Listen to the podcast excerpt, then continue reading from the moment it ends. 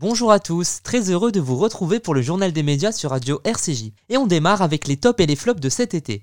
Ce lundi 30 août marque la rentrée télé. Les talk shows comme Quotidien, Touche pas mon poste ou encore C'est à vous sont de retour. Mais revenons sur les succès et les échecs de cet été. Cette période estivale a été marquée par les événements sportifs, l'Euro de foot, le Tour de France ou encore les JO ont permis de réaliser aux chaînes de jolis scores. Par exemple, la défaite des Bleus face à la Suisse a été suivie par près de 15 millions de téléspectateurs sur TF1. Concernant le Tour de France, deux tiers des Français ont regardé au moins une minute de la course cycliste, soit près de 42,4 millions de personnes selon le Figaro. France 2 a conservé son leadership lors des Jeux Olympiques de Tokyo au mois d'août pour ces après-midi. Autre star de l'été, Laurent Ournac. Chaque lundi depuis le 5 juillet, la série Camping Paradis diffusée sur TF1 s'est classée en tête des audiences. L'engouement est toujours présent, 15 ans après la première aventure de Tom Delorme. Côté flop, M6 lançait au mois de juillet Caméra Canapé, une émission où six groupes de personnes découvrent et commandent ce qui se passe dans le quotidien des familles qu'ils observent grâce à un dispositif de caméra depuis leur canapé. Le programme diffusé l'après-midi a été un échec cuisant et a dû être déprogrammé au bout d'une semaine. Autre échec, les divertissements sur TF1, Vendredi tout est permis, Les touristes, Good Singer ou encore Le Grand Quiz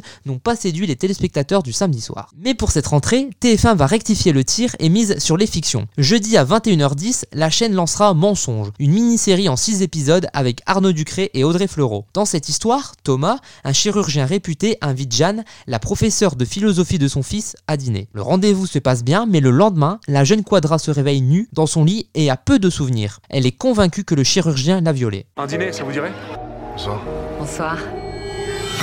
Je me souviens même pas d'être rentrée dans ma chambre. Je sens qu'il m'est arrivé quelque chose. Madame Sarla vous accuse de l'avoir violée avant-hier soir.